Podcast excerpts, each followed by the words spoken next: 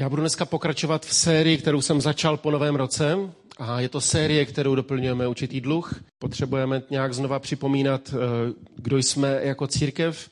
A já když přemýšlím nad tím, co nás, co nás definuje, co nás určuje jako církev, tak je několik takových základních věcí. A, a jako pastor a jako člověk, který od začátku nějak jsem byl při tom, tak myslím, že snad mohu jako pojmenovat to, kým jsme, že e, není to něco, co jsme si vymysleli, není to něco, není to zbožné přání, takový bychom jednou chtěli být, ale je to, je to realita toho, jak jsme, jak jsme žili a jak, jak nás Pán Bůh vedl celou tu dobu. Takže e, mluvil jsem trošku o tom, že e, to, e, to, jací jsme, tak to, je, e, to bylo určené e, tím, jak, jak nás Pán Bůh vedl, tím, jací lidé jsou v církvi, to jste vy, protože církev Jsou, církev jsou lidé, kteří tu církev tvoří a, a, a s lidma to vždycky je trochu jinak, než si to plánujeme. Víte to? Já jsem zjistil, že s lidma to vždycky je trochu jinak, než si to v Excelu napíšu. A ty naše záměry a touhy a jací bychom chtěli být, jak bychom chtěli fungovat, jsou vždycky trochu jinak. Podle toho, jací lidé tvoří tu církev. A, a naše porozumění Bible taky formuje to, kým jsme jako církev. A mluvil jsem o takových dvou hodnotách, které máme doteďka. Mluvil jsem o atmosféře milosti, to se dá shrnout jednou větou, že my jsme od začátku jako církev, pro nás bylo charakteristické, jsme byli církví, kde bylo možné udělat chybu a, a bylo možné, aby přišli lidé, kteří mají život velice jako v nepořádku. A to byl nějaký rys, ne, že bychom prostě vyhledávali takové lidi, protože s takovýma lidma je vždycky hodně práce a, a, a jsou různá zklamání z toho a tak dále.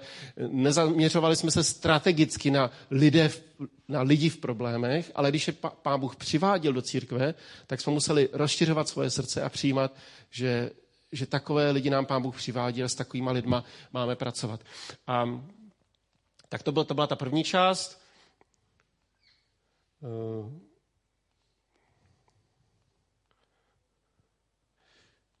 No, to je nějak hodně. Já jsem přidal totiž anglický překlady a ono to nějak nabilo. Tak to jsou, to jsou důsledky toho, toho, že s čím musíme žít, když jsme církví, která, která chce budovat atmosféru, atmosféru milosti. A druhý díl bylo, byla moc Ducha Svatého. A to se dá jednou větou shrnout tak, že my jsme od začátku věřili, že ten jediný klíčový faktor, který nakonec působí změnu člověka, nejsou dobré programy a, a, a, a laskavý přístup a, a, a pastor, který, nevím, nějaký pastor. že, ten, že ten klíčový prvek, který působí změnu člověka, je moc Ducha Svatého. A u každé té hodnoty by se mohli říct, že by u nás v církvi nebyli lidé, kteří v ní jsou, kdyby to nebylo naší hodnotou. Kdyby naší hodnotou nebyla atmosféra milosti, tak někteří lidé by nemohli tu zůstat a nebyli by tady, kdyby naše srdce nebylo otevřené prostě přijímat lidi, kteří, někteří z nich vás okradou v té atmosféře milosti, někteří vás obelžou a my přesto znova, ne, že bychom byli hloupí a naivní, my jsme opatrní a když nás někdo ukradl, tak už se snažím, aby mi podruhé kytaru, nebo Ani, aby mi podruhé už kytaru pokud možno neukradli. Jo? Ale, ale zároveň se nedívám na lidi, kteří přicházejí s problémy, jako na potenciální zloděje. Jo? Nedívám se na člověka, který přijde do církve jako toho, který mi na prvním místě chce lhát, přestože už mi hodně lidí lhalo. Jo? Už hodněkrát jsme se spletli a někdo nás obelhával. A někteří lidé nás dlouho obelhávali. A někteří znáte ty příběhy, tak si vzpomenete, že to, o čem mluvím o těch hodnotách, to není něco, co jsme si vymysleli, to je realita, jak jsme žili, ale přesto je to hodnota, která je pro nás, která je pro nás důležitá. A stejně tak u moci Ducha Svatého by nebyli u nás v církvi lidé, kteří v ní jsou, kdyby skutečně nadpřirozená zázračná moc nezměnila jejich život. Nikdy bychom neměli práci s Romy a romskou bohoslužbu, kdyby, kdyby to nebyla hodnota v naší církvi. Že Duch Svatý, nadpřirozená zázračná moc, může proměňovat životy lidí. A, a, Je samozřejmě nějaké, nějaké nebezpečí, kterému, kterému musíme čelit, když, když je to naší hodnotou, a to je třeba to, že, že se pak přehání důraz na některé, na některé duchovní věci, anebo že jsme chybně rozpoznali, co je z Ducha Svatého a co ne. To se, to se učíme celý život, slyšet, slyšet Boží hlas, slyšet, co je správné. Není to, není to snadné a, a, a je to něco, co musíme, co musíme ustát a co, co musíme z Boží milosti zvládnout. A, a dneska bych chtěl mluvit o takové třetí hodnotě, a to je něco, co definovalo naší církev od začátku, kdy jsme, kdy jsme se nějak pokoušeli, pokoušeli pracovat. Bylo to něco, co bylo nějak zakódované do, do našeho uvažování od začátku, a sice, že, že církev je ještě tam venku. Jo? To znamená, že ti lidé, kteří jsou dneska vevnitř, tak jsou křesťané, ne všichni z vás a většina z vás. A jsou mezi námi lidé, kteří hledají, kteří přemýšlejí, lidé, kteří e, zvažují, čemu vlastně věřit v životě. Ale věříme tomu, že tady kolem ve městě jsou lidé, kteří se mohou stát křesťany, kteří mohou uvěřit v Ježíše, a tady je jejich židle a zatím je tu jenom kabelka. A na tom místě někdo může sedět, protože takhle to bylo s, s mnohými z vás. A to, že dneska jste tady, znamená, že možná někdo s vámi mluvil, někdo se za vás modlil, někdo s váma vedl nějaké hovory, možná uh, někdo vás vychovával nějak. A to, že dneska sedíte na nějaké židli, znamená, že, že, vás někdo, že vás někdo vedl a pozbuzoval, abyste následovali Ježíše.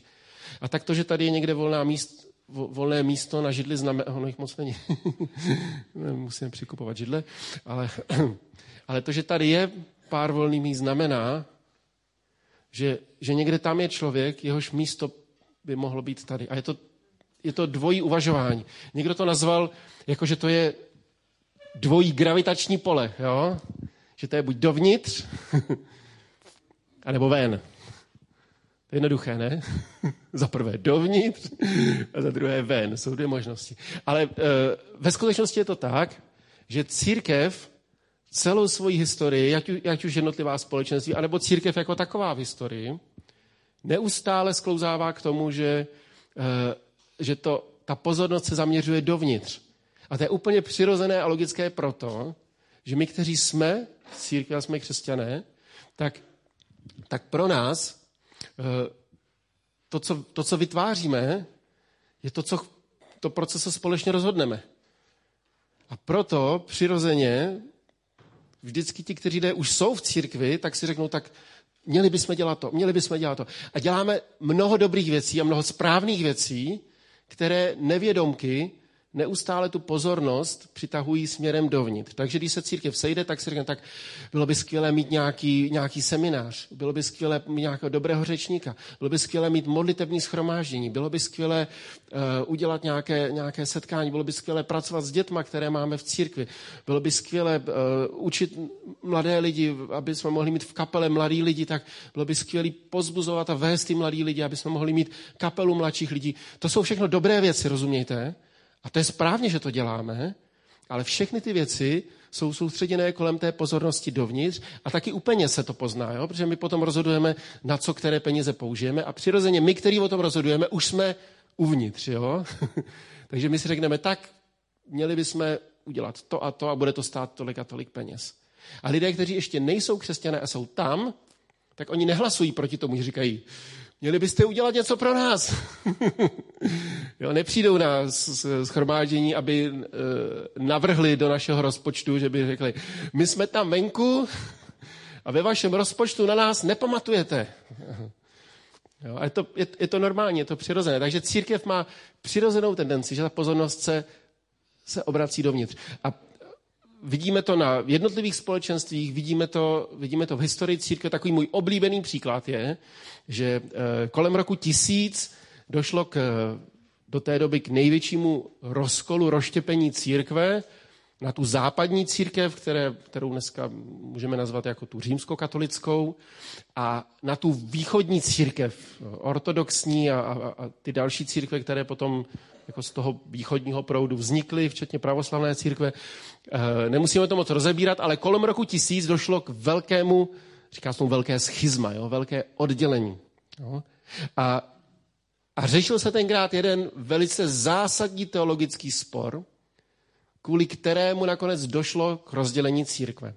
A pokud znáte historii, tak byste mi řekli, no, ono to nebylo úplně jenom jako kvůli tomu sporu, protože tam byly politické důvody a politické tlaky a, a ten král prostě prosadil to svoje, protože on si tam vlastně dosadil toho papeže a tak ten král vlastně, ten král využil jako tu teologickou záminku k tomu, že se nakonec ta církev rozdělila ve dví. Ale to je přesně, co mám na mysli, jo? Nakonec najednou tam byl vnitřní boj o to, že, že kvůli nějakému, kvůli doslova jako jednomu slovu, najednou to bylo použité jako záminka k tomu, že se celá církev rozdělila. A to slovo, které, ten spor spočíval v něčem, co když vám řeknu, tak budete mít pocit, že, jsem, že si dělám legraci. Jo? Protože ten spor spočíval v tom, jestli Duch Svatý vychází z Otce a Syna, nebo z Otce skrze Syna.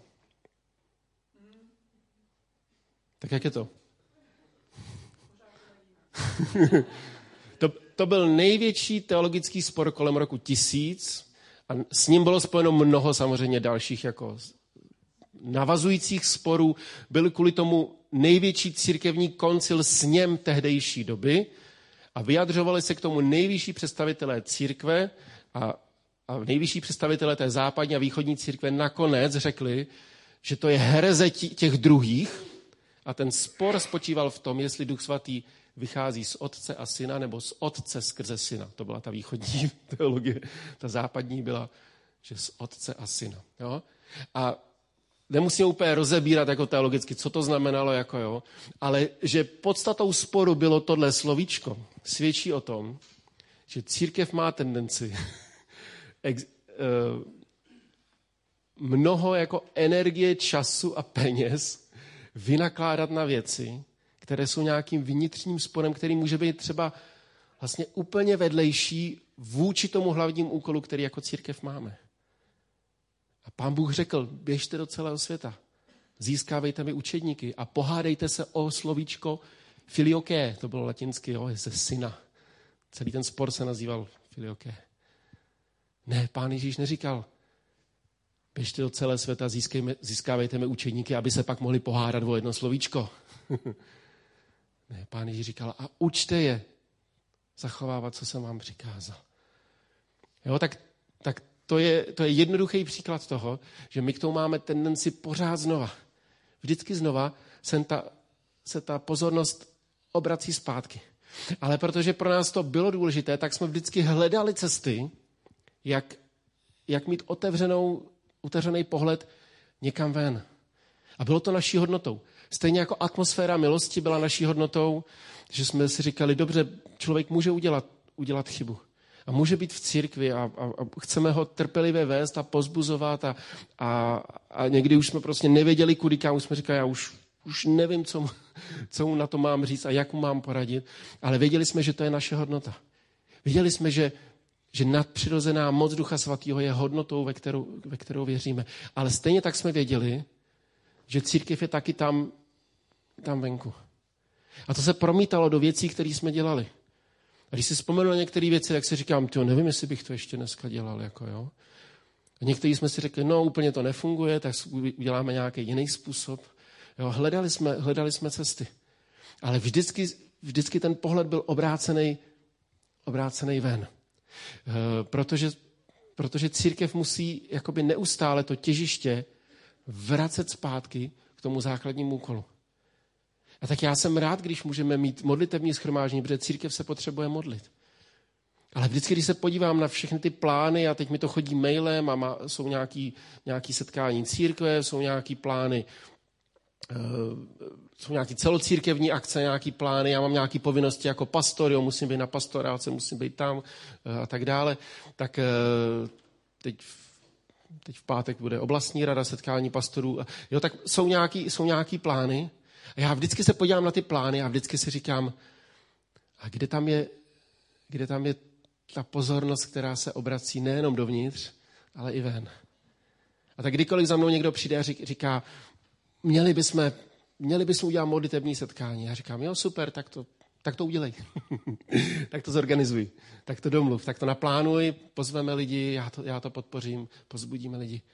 Ale vždycky hnedka o tom mám druhou myšlenku a říkám si, a co můžeme udělat pro, pro lidi, kteří ještě nejsou, nejsou v církvi. A tak jsme hledali, hledali jsme cesty a některý byli takový jako divoký, bláznivý. Jo? David napsal divadelní hru, nikdy nemyslel a když s tím přišel, jsem říkal, tyjo, divadlo, jako... Jako dělal už jsem lecos, jo, stál jsem na míráku s kytarou dvacátého čtvrtého dvanáctého prostě o půlnoci, jo.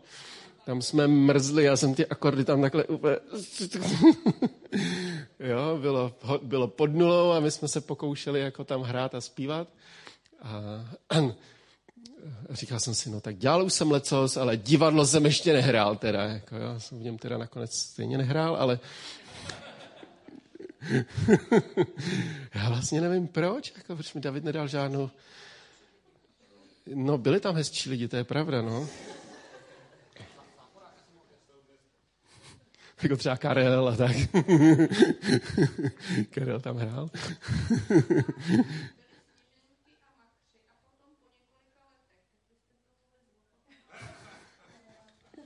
Ne, já si z toho dělám legraci.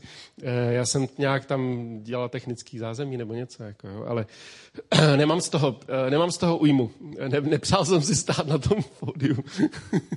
Já neumím hrát, jo, ale, ale je to taková jako malá ilustrace toho, jo, že, že, jsme, že jsme hledali a, a, a vyhledávali jsme věci, které se, který se obracely směrem ven. Jo, dělal jsem, dělal jsem přednášky ve školách, jo. A na té přednáška primární prevence to není, to není kázání, jo, tam nemůžu přijít a říct, tak mám sice přednášku o nemoci AIDS, ale teď vám povím evangelium, jo. Tak to by byla poslední přednáška, kam mě ta škola pozvala.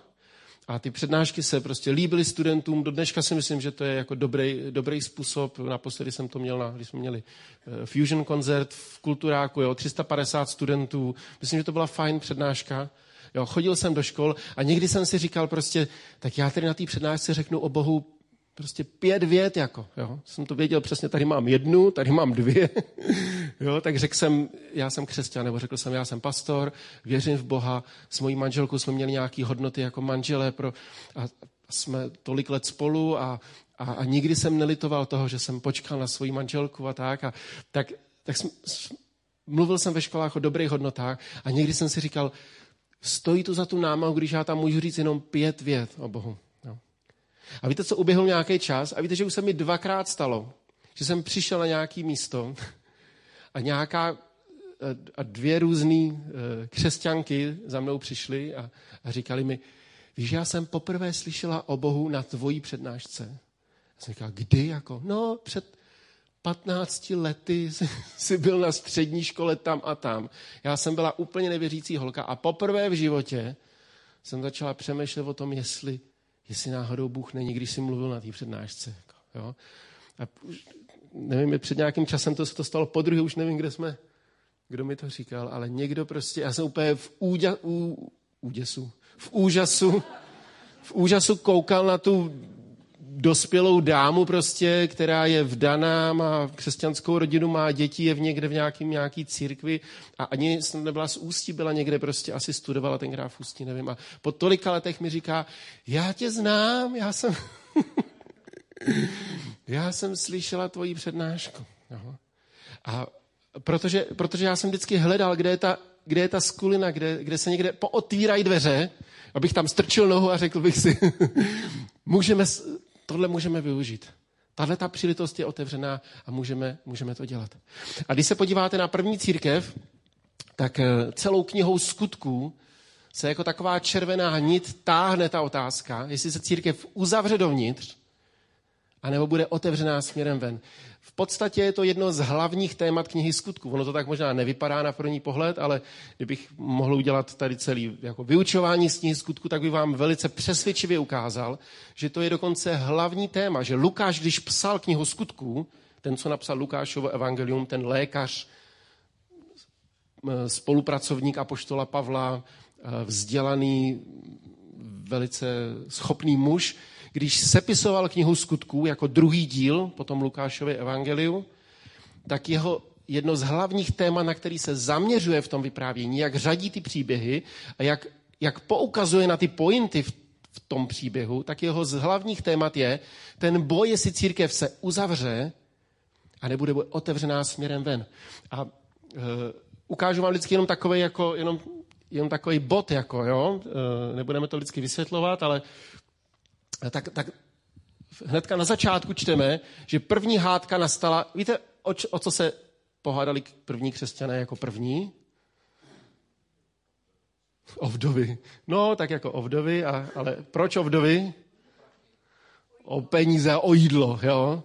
Takže až tam budete dávat potom buchtu, tak na to pamatujte.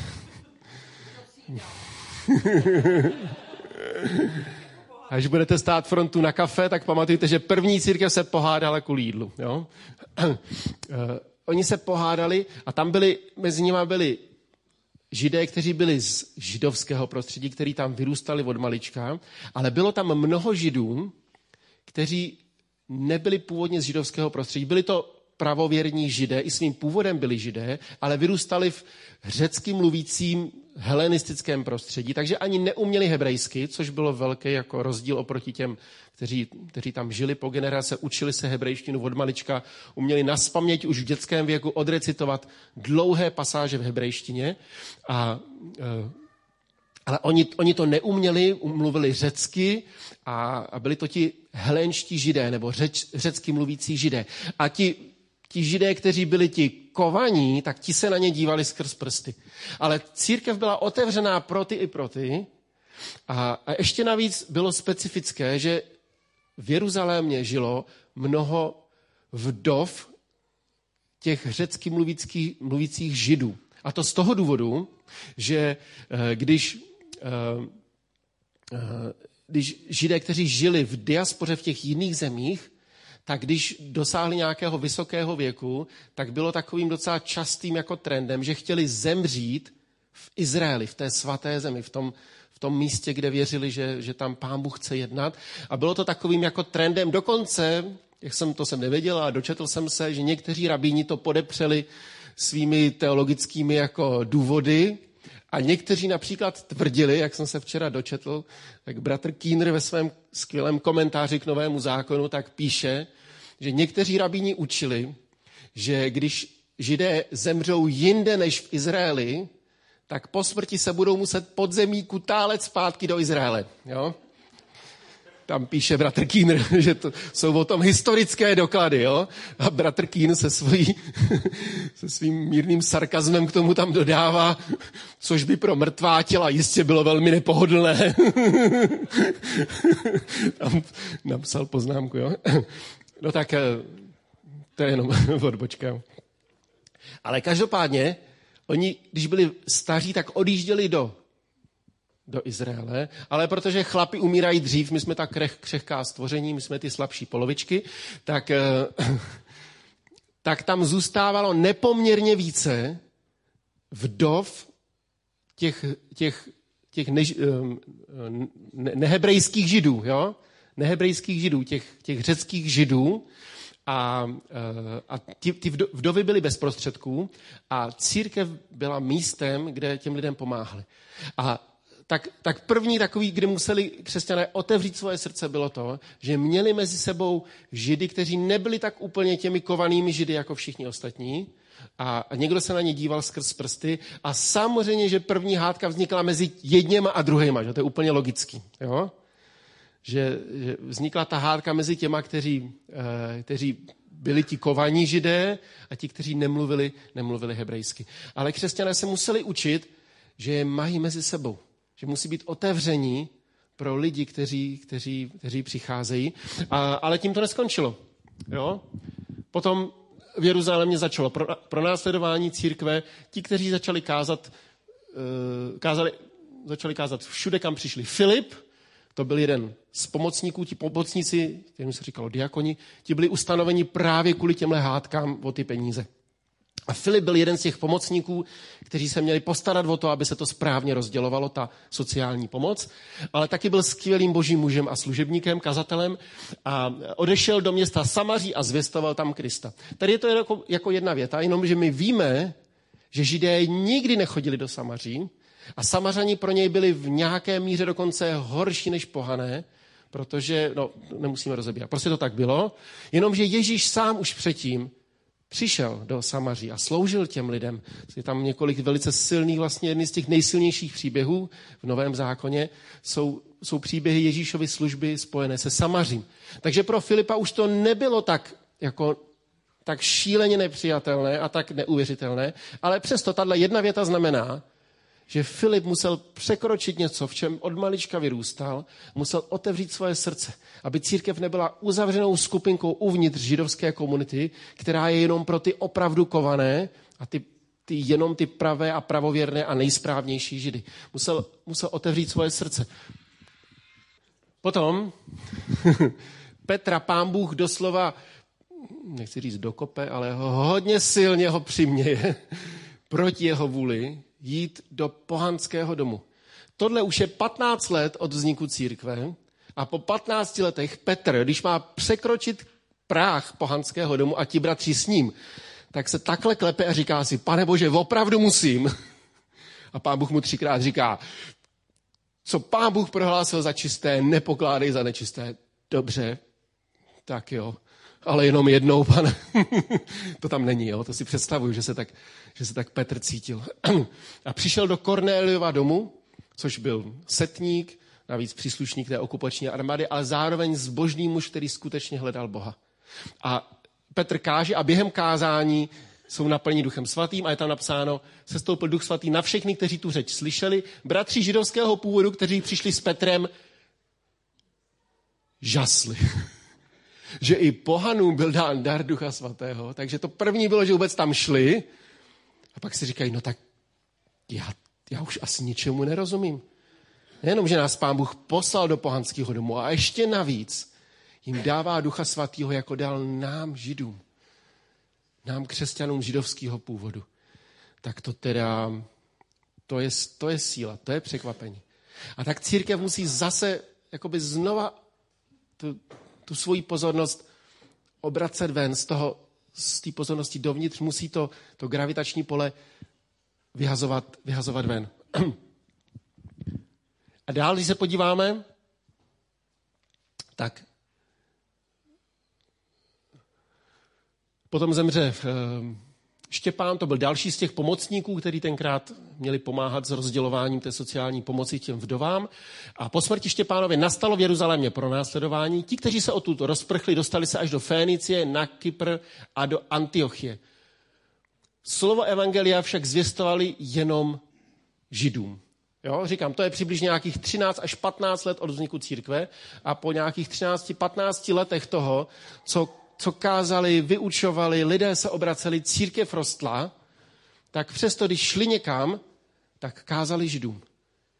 Ale už se měnilo to myšlení, takže se našli mezi nima lidé, a tady napsáno, ale někteří z nich původem z Kypru a z Kyrény začali po svém příchodu do Antiochie zvěstovat Pána Ježíše také pohanům. Mně se hrozně líbí tato věta, protože já si představuju ty tady bezejmenný křesťany, o kterých tady není žádná zvláštní zmínka. Jo? Není tady jmenovaný, jaký to byli hrdinové víry, jak se jmenovali, jak byli úžasní služebníci a co pán Bůh skrze ně udělal. Je tam jenom taková nenápadná věta. Když nesledujete tuhle červenou nit v té knize skutků, tak vám třeba ani nedojde, že ta věta je vlastně strašně přelomová, že to je vlastně něco klíčového při, při budování církve. Že někteří z nich šli a začali po svém příchodu zvěstovat Pána Ježíše také pohanům. Patnáct let od toho, co Ježíš stále říkal, že, že to je pro všechny, že každý je zván a že má svoje, svoje děti i v, i v těch jiných národech, tak církev konečně začíná, začíná to dělat. Petr byl takový průkopník, šel k tomu Kornéliovi, ale uběhl nějaký čas a je vidět, že ještě stále to byla, to byla překážka. Protože většina těch lidí kázala jenom těm svým. Jenom těm, kde, kde se cítíme jako ve svém prostředí, kde se cítíme v bezpečí a dobře a, a, a že, že jsme mezi svými. Ale pán Bůh nikdy nechtěl, aby církev byla skupinou těch, kteří se cítí, že jsou jenom mezi svými. Ono je to příjemný, že? To si všimněte kdykoliv po shromáždění nebo kdekoliv, tak Když se lidé začnou bavit, tak se vytvoří skupinky těch lidé, lidí, kteří k sobě mají blíž. Přátelé, lidé, kteří si dobře rozumí, lidé, kteří spolu něco zažili. Skončí shromáždění a, a, a mládež si tady někde sedne a začnou se tam řechtat, hodně nahlas většinou. a modlit někdy. a, a někdo jiný si tady sedne ve třech lidech, začnou si povídat. A je to normální, jo? Rozumíte? Já vůbec, jako ne, vůbec nad tím nemyslím nic špatného, to je v pořádku. To je přirozená tendence každého z nás. A stejně tak je to přirozená tendence církve se uzavírá do toho, kde, kde my si už rozumíme. Kde ti noví lidé nám v tom nedělají ten zmatek. Nedělají nám v tom ten nepořádek. Že přijdou a říkají, mělo by to být jinak nějak. Nebo já tomu vůbec nerozumím. Jednou se mi stalo, že po shromáždění jsem mluvil s nějakým člověkem, který byl poprvé u nás v církvi a jsem se ho ptal, jako, jak se mu líbilo to shromáždění. On říkal, mně se hrozně líbily ty vaše písničky, ale jak jste potom povídal tu vaši přednášku, a vůbec nevím, o čem jste mluvil. Jsem říkal, aha, dobře, rádi vás znovu uvidíme. Ale je to, je to normální, to je vlastně úplně normální situace. Že někdo přijde a řekne ti, jak se, jak se cítil, když, když přišel. A, a církev to musela dělat znovu a znovu. Musela si zvykat na to, že to, že to ten gravitační střed, to, co neustále přitahuje tu pozornost a energii a čas, že musíme stále se snažit otvírat směrem, otvírat směrem ven. Je to jeden ze základních principů církve. Pán Bůh nikdy nezamýšlel, aby církev se utopila ve svých sporech. My taky potom máme, když, když člověk obrací svou pozornost ven, tak potom nemáme tolik času na blbosti. Jo, některé spory si nemůžeš dovolit řešit, protože na to není čas. Jo? Není na to energie, není na to prostor. Některý zbytečný hádky si řekneš, hele, nezlob se, ale tohle to opravdu není jako... To, na, na to není teďkon čas. Protože jsou tady vážnější věci, důležitější věci. Tady jsou rozhovory s lidma, kteří mají život úplně, úplně v nepořádku, mají život v rozkladu, nevidí kudy kam, nevidí si rady. Tady jsou věci, za které se modlíme, za které bojujeme a jsou to opravdu vážné věci. A některé z těch věcí jsou věci života a smrti. A ty mě řekneš, že prostě odejdeš z církve, protože jsme tady nechali kázat ženu a je to nebiblický a žena nesmí kázat a já odejdu z církve. Jo, každý hledáme, co je správný. Ale opravdu, jako, o co jde v tom jádru? Jo? O co jde v tom jádru? Takže některý, některý spory najednou už není čas řešit, protože máš víc práce s, s lidma, který přicházejí, s, nový, s novýma lidma. A já ti chci pozbudit, Pán Bůh je dobrý a pořád se objevují noví lidé mezi námi. A díky Bohu za to. Není to úplně samozřejmé, abych to nikdy nechtěl brát, jakože to se přece rozumí samo sebou. Ne, není to tak. A věřte mi, jako člověku, který se zná z mnoha, mnoha pastory a, a, a mám trochu představu, jak funguje mnoho, mnoho církví, skvělých sborů, skvělých církví, není to samozřejmé, že Pán Bůh dává milost, že přicházejí noví lidé. A já tě chci pozbudit, všimni si toho, když, když přichází někdo nový. Překroč ten, tu bariéru od toho, že si povídáš s někým, s kým si rozumíš a s kým ti je dobře a od kterého chceš slyšet nějakou nejnovější věc, prostě jak se má, co prožívá a koho, koho bude volit. My s Honzou si vždycky dáme politickou přednášku vzájemně, jo, když, se, když se vidíme. Manželky nás potom tahají, pojď už. A čet si na Mladý frontě ten, ten komentář. A s Honzou bychom mohli v klidu jako pět hodin sedět a diskutovat. Jako, jo, a uběhlo by nám to šest. Uběhlo by nám to jako mžik. Jo. ale, je, ale je potřeba naší pozornost obracet k věcem, které jsou důležitější než naše politická pětiminutovka, šestihodinová. Je potřeba naší pozornost vracet k tomu, proč jsme tu jako církev. Co Pán Bůh od nás vlastně chce? Proč vůbec? Proč tady církev je? Proč, proč nesedíte doma? Rozumíte, co myslím? Já vás neposílám domů. ale, ale proč by církev se měla scházet a měla by fungovat? Protože Pán Bůh má nějaký záměry. Aby jsme získávali Ježíšovi učedníky, aby jsme je vedli, aby jsme je učili zachovávat to, co Ježíš, to, co Ježíš dělal, to, co Ježíš říkal. Protože, protože my nakonec víme, že to nejlepší je pro každého člověka dát svůj život Bohu. Když jsme to zjistili, je to tak? To, co, to nejlepší je být Bohu blízko. To je to nejlepší v mém životě. A když, jsem, když se vzdaluju od Boha, všechno jde na levačku. Všechno jde do kytek. Vztahy, rodina, manželství, děti, výchova, práce, finance. Všechno. A když jdu za Bohem a jsem mu blízko a hledám jeho tvář, tak vidím, že, že proměňuje můj život. A proto vím, že to je to nejlepší pro každého člověka. A proto chci, aby každý mohl slyšet, že Pán Bůh je dobrý. Že nás miluje a že taky chce od nás proměnu našeho srdce. Že nenávidí hřích, ale miluje každého z nás. A to je, to je, to je zpráva evangelia. To je, proč tady jsme. Ježíš zemřel za každého. A proto musíme tu pozornost obracet ven.